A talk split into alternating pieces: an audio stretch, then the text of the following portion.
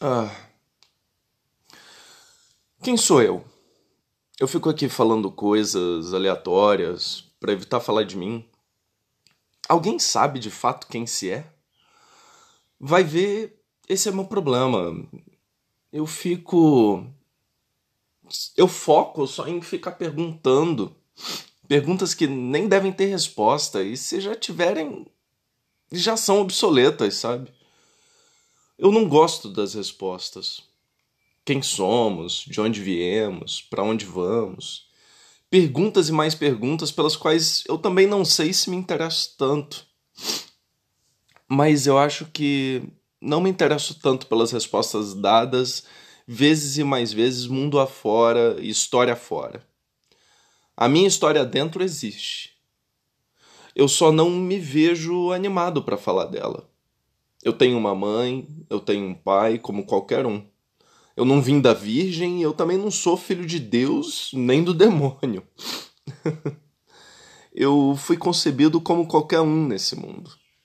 Antes de eu nascer, já tem uma história de mim que me foi contada pelos meus pais, como se conheceram, como tudo aconteceu, para que se chegasse em mim. Há os que se separam de si absolutamente e vão cada vez mais longe. Pega uma longa árvore genealógica, veem que as raízes têm raízes, sabe? Eles chegam até séculos atrás fuçando dados. Já há os que se separam de si completamente e vão também cada vez mais longe. Pega uma cigana ou qualquer coisa holística, vem as raízes para além das suas todo mundo querendo ser importante. Eu fui Cleópatra. Era um rei antigo, de uma terra com muitas riquezas. Eu acho bonito isso. Esse apoio no místico que traz uma enorme, um enorme conforto.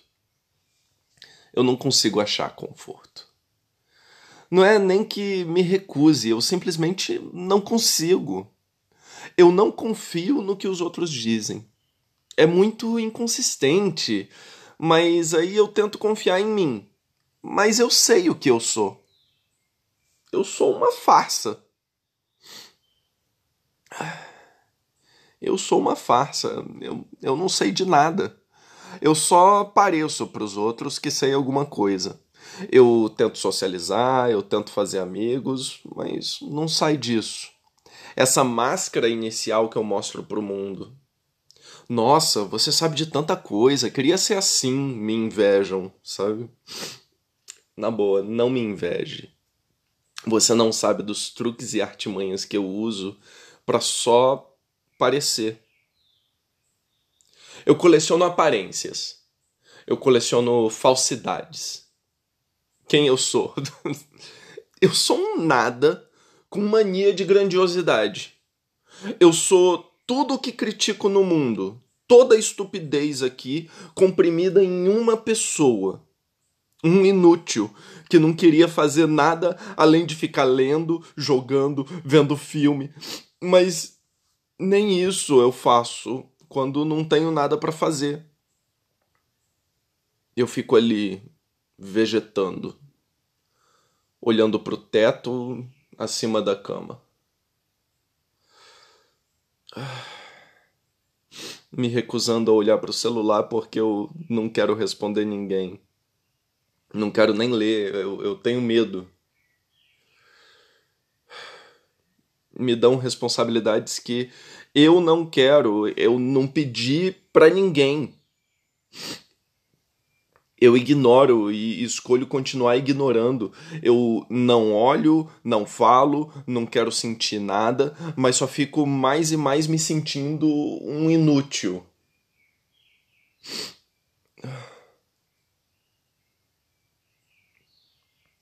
Eu não faço nada. E a pilha de louça aumentaria mais e mais se eu tivesse louça para empilhar. O que aumenta é aquele bolor, aquele fungo que cresce na água dentro do prato. Cada dia que passa fica pior. E por ficar pior, me dá mais desânimo ainda para lavar a louça. Para não ter que lavar, eu evito até ter que usar. E a pilha de lixo só aumenta. Embalagens descartáveis, poeira. A sensação é que eu moro num lixão. Ah. Mas até Estamira era mais limpa do que eu. E para não ter que limpar a casa, eu evito ter que mostrar para os outros. Ninguém entra aqui. Esse é o meu templo de imundice. Vocês são puros demais para virem aqui. E eu impuro demais para ir à casa de qualquer um de vocês. Como se vocês me chamassem. Como se eu tivesse mesmo algum outro lugar para ir que não esse buraco aqui que eu chamo de casa. Esse lar que é reflexo de mim mesmo. Essa bagunça, essa zona. Tá aí. Eu não quero falar de mim. Olha que merda. Quem em sã consciência viveria nessas condições? Talvez seja isso, então, uma pessoa sã não viveria nessas condições. Uma pessoa doente, maluca, solitária, vive. Eu vivo. E ainda assim, eu me recuso a deixar de viver. Viver assim é melhor que não viver, né? Por quê? Por que meus pais foram se aventurar e eu acabei caindo nesse mundo? Eu não pedi para nascer. Mas por que, que eu me recuso a morrer então? eu não consigo me cortar, eu não consigo me drogar, nem as que me receitaram quando eu ia ao médico. Médicos cheios de si, que acham que sabem de tudo, acham que sabem o que é bom para você. Ah, eu sei o que é bom para mim. Eu sei o que, que é bom para mim. E acho que não é isso aqui. Não não essa pilha de roupa suja, essa montanha de lixo, esse ser vivo na minha pia que já é tão grande que eu poderia dar até um nome. eu posso ser um merda, mas ainda assim eu eu me amo o bastante para tentar me consolar, para me fazer rir. eu me faço rir. E agora mesmo sobe pela minha espinha um calafrio bom, sabe? Que me aquece o coração. Eu tô bem comigo mesmo. Mesmo não estando tão bem com o resto do mundo, em como o mundo vai me ver, eu não quero que o mundo veja minha casa, nem minha alma. Eles vão me julgar. Eu não quero ser julgado. Eu não me julgo. Eu me amo. Amor é o sentimento mais incrível que há. É difícil competir com qualquer outra coisa. Ainda assim, é tão difícil de compreender. Um neuroquímico vai chegar para você com uma fórmula de dopamina, mais sei lá o que, e dizer que aquilo é amor não passa de uma reação química no seu cérebro que te faz sentir e achar então que você ama algo. A ciência é muito fria, ela é muito cruel. Eu prefiro a fantasia mística, mas eu não gosto das respostas, né? Então, se responder para mim, perde a graça. É graça mesmo. Amor é uma graça, divina até. Uma ligação direta com os deuses ou o Deus Deus sendo amor, é Ele que passa por nós nesses momentos mais pesados? Foi Deus que me fez rir? Pergunta de sim ou não que não me interessa a resposta. Ou interessa, senão não tinha nem falado para começo de conversa. Tinha um artigo sobre isso. Era. Era.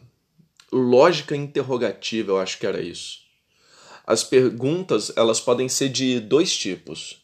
Elas podem ser fechadas, de sim ou não, ou abertas, que podem ser de até oito formas.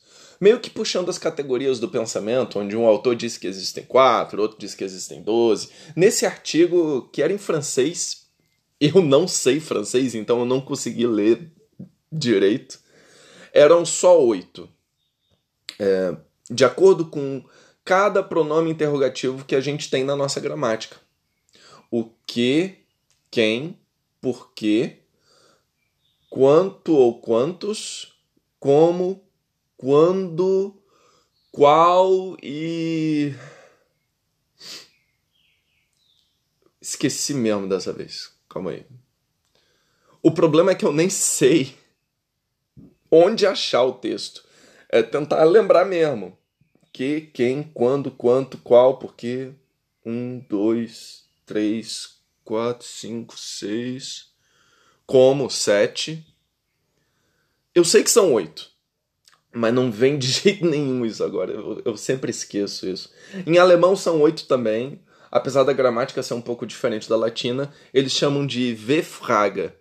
Wer, wenn, wann, Vixe, vai ser pior ainda, porque tem tanto tempo que eu não estudo alemão. Melhor me ater ao português mesmo. Ou até o inglês, que também são oito. Who, how, how much ou how many, que é diferente do how sozinho. Why, quatro, where. Era esse? Foi onde que eu esqueci? Onde, como, quando, quanto, quem, qual, que, porquê, sete, oito. Ah, nossa, que sofrimento lembrar dessas coisas. Mas olha só, acabei falando de quatro línguas aqui. Quatro idiomas que compartilham a mesma lógica. E a partir de nossa linguagem, que a gente pensa o mundo, percebemos o mundo sempre num contexto linguístico que a gente aprende desde cedo. Ainda assim, deve ter alguma coisa a mais, porque eu falo a mesma língua que meu pai, o mesmo idioma que todos à minha volta, aparentemente, e ainda assim eu sou muito diferente. Cada um é, né? Mesmo que, que a gente. Mesmo que nós sejamos sujeitos a uma mesma realidade linguística. É, a mente de cada um funciona de um jeito diferente. Vai ver a química cerebral lá do, do, do cientista, ou a genética, sei lá. Não, genética não, porque. Aí como explicar os gêmeos, que seriam clones exatos? Bem, a experiência de vida de cada um já é diferente, né? Desde o nascimento, um minuto antes ou depois do seu irmão. Pode ser genética ainda assim, então, né? Pode ser um monte de coisa. Eu prefiro deixar em aberto. Quer acreditar em astrologia? Vai em frente, meu irmão.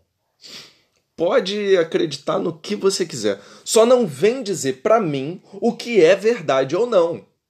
Quem sou eu para dizer isso para alguém?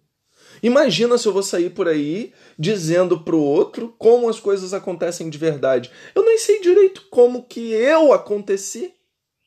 Mesmo meus pais me contando a história, que poderia ser mais feliz, né? Mas vai ver só em filmes românticos que as histórias do casais são felizes. A vida real é dura, rapaz. Ninguém disse que seria fácil. E se alguém disse, estava mentindo e já mentiram tanto que você chega no momento que nem sabe mais o que é verdade ou não nessa loucura. Muita gente gritando: lobo! E eu não sei mais se o lobo é farsa ou realmente atacou o rebanho. Vai ver o rebanho já está todo cooptado pelos lobos. Lobos em pele de cordeiro que gritam lobo quando avistam o pastor. O pastor que realmente devia cuidar do rebanho foi expulso pelas próprias ovelhas, que já não sabiam mais distinguir humanos de lobos. Escolheram de maneira democrática, então, o seu novo líder, um dos seus. Uma ovelha como todas as outras, ovelha como a gente. Elas já não sabiam distinguir também lobos de ovelhas. Enquanto isso, eu tô só a Rita Lee, levava uma vida sossegada, mas eu sou ovelha negra da família. Acho que mais pessoas deveriam ser a ovelha negra da família também. Isso não é mais um xingamento. A linguagem mudou. Há uma nova interpretação que não vê isso, não vê nisso uma ofensa, mas sim um elogio. Eu, pelo menos, acho muito melhor ser ovelha negra. Olha só, isso me torna especial, distinto da massa. A ovelha que dá para achar no meio das brancas. Mas nessa história de gostar de ser diferente, especial, todo mundo se tinge de ovelha negra. E aí já não tem mais distinção. Todos com máscaras, escondendo a verdadeira face. Não há ninguém de verdade aqui. Muito menos eu, com minhas mãos sujas de piche. A tintura que eu usei para me distinguir lá atrás, que faz questão de não sair de minhas mãos. Eu vejo ainda essa tinta em mim, mas eu não vejo a dos outros. Se todos são, então ninguém é. Mas como eu posso saber como são os outros mesmo? Eu não entro em suas casas para ver em que condições vivem. E se entrar, será que eu verei as reais condições em que vivem? Será que não improvisarão uma faxina, colocando uma máscara também em suas casas? É, eu colocaria uma máscara na minha se recebesse alguém aqui. No medo de ser julgado, eu me escondo atrás da pele de cordeiro que todos estamos usando. Talvez no medo também de serem julgados. E eu ainda insisto em tentar falar dos outros como se soubesse com certeza que eles são esses falsos em pele de cordeiro. O falso sou eu. Eu não sei se os outros são. Provavelmente sim. Mas aí vai de se eu escolho ser otimista ou pessimista. Se eu serei altruísta ou misândrico. Não, essa palavra é outra coisa. É misântropo que eu quero dizer. Eu acredito nos outros, no potencial das pessoas, ou eu acredito que vão todos me enfiar uma faca pelas costas na primeira oportunidade eu acho que se eu me tranco aqui em casa, se eu passo mais tempo olhando para o teto que interagindo com o mundo mesmo, talvez eu não confie. Acho que era na fundamentação da metafísica dos costumes que o Kant dizia que adquirir conhecimento era algo irreparável. Uma vez que você começa a aprender, você não consegue mais parar. Mas a cada vez que vai entendendo mais e mais das coisas, maior também é o seu desgosto pelo saber. É a saudade dos tempos passados, onde você não sabia de nada e vivia a vida tranquila. Eu não acho que seja um caso de misantropia. Eu acho que é mais um caso contraditório do filósofo misânsofo. O, o estrago já está feito você já foi pego pelo talma, o espanto inicial. Daí que surge a filosofia, né? O quase afogamento do Tales de Mileto, pensando naquele de onde viemos, não nós homens, mas a natureza, o mundo todo. De onde surgiu isso? Nas suas andanças, tão absorto em seus pensamentos que o mundo físico nem aparece mais para si e ele cai num poço num misto de susto, de pulsão de morte e pulsão de vida. Na luta pela própria vida, uma epifania. O Talma. Esse espanto primordial. É, é isso. Ele é a realização de algo que te trazia incômodo. Para ele foi resolvido, e temos aí o primeiro filósofo, mais conhecido como matemático. Mas vá lá. Qual a resposta para a sua pergunta? Água. Sem ela não haveria nada mais. Sem a água na minha pia, eu não teria meu amigo Fungos aqui, gerado espontaneamente, como tudo que veio depois na natureza. Se o Talma fosse só a pergunta, a gente estaria bem. mas ele é a pergunta seguida de uma resposta que pode ser questionada. A resposta do razoável. Ele criou uma roda e jogou essa resposta lá para que os outros não só olhassem, mas opinassem e permitiu que jogassem outras nessa roda. Água, vento, fogo, tudo, nada. Cada um desses filósofos anteriores a Sócrates tinha uma resposta, igualmente razoável. Eu queria ver mais isso no mundo hoje. Razoabilidade nas pessoas. Mas será que eu quero mesmo? Será que eu estou sujeito a ver as minhas certezas partidas, transformadas em nada, por outras pessoas que vão se achar mais espertas?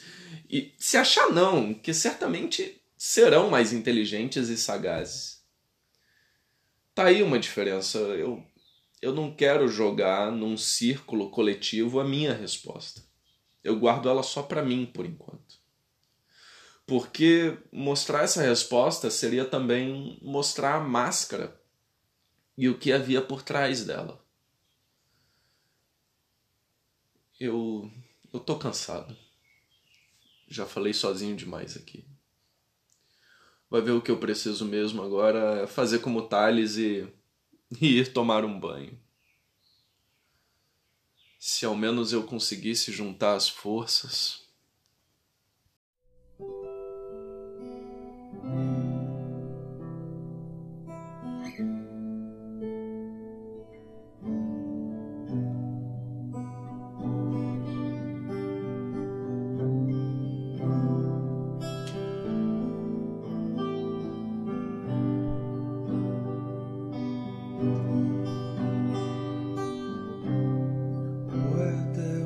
de dor.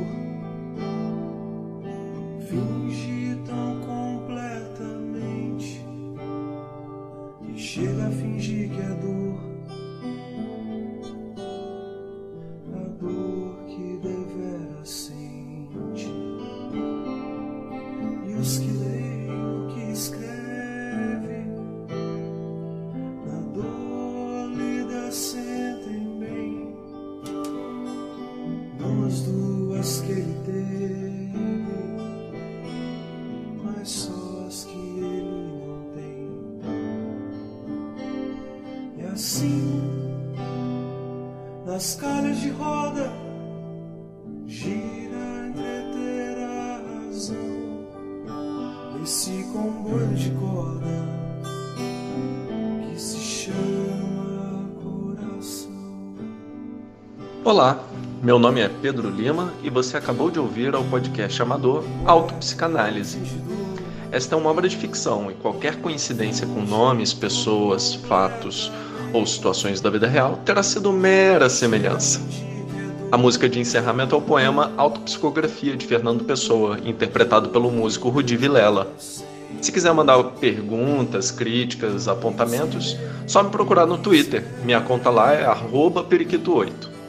Tenha uma boa semana e não falte às suas sessões com o Psi. Um grande abraço.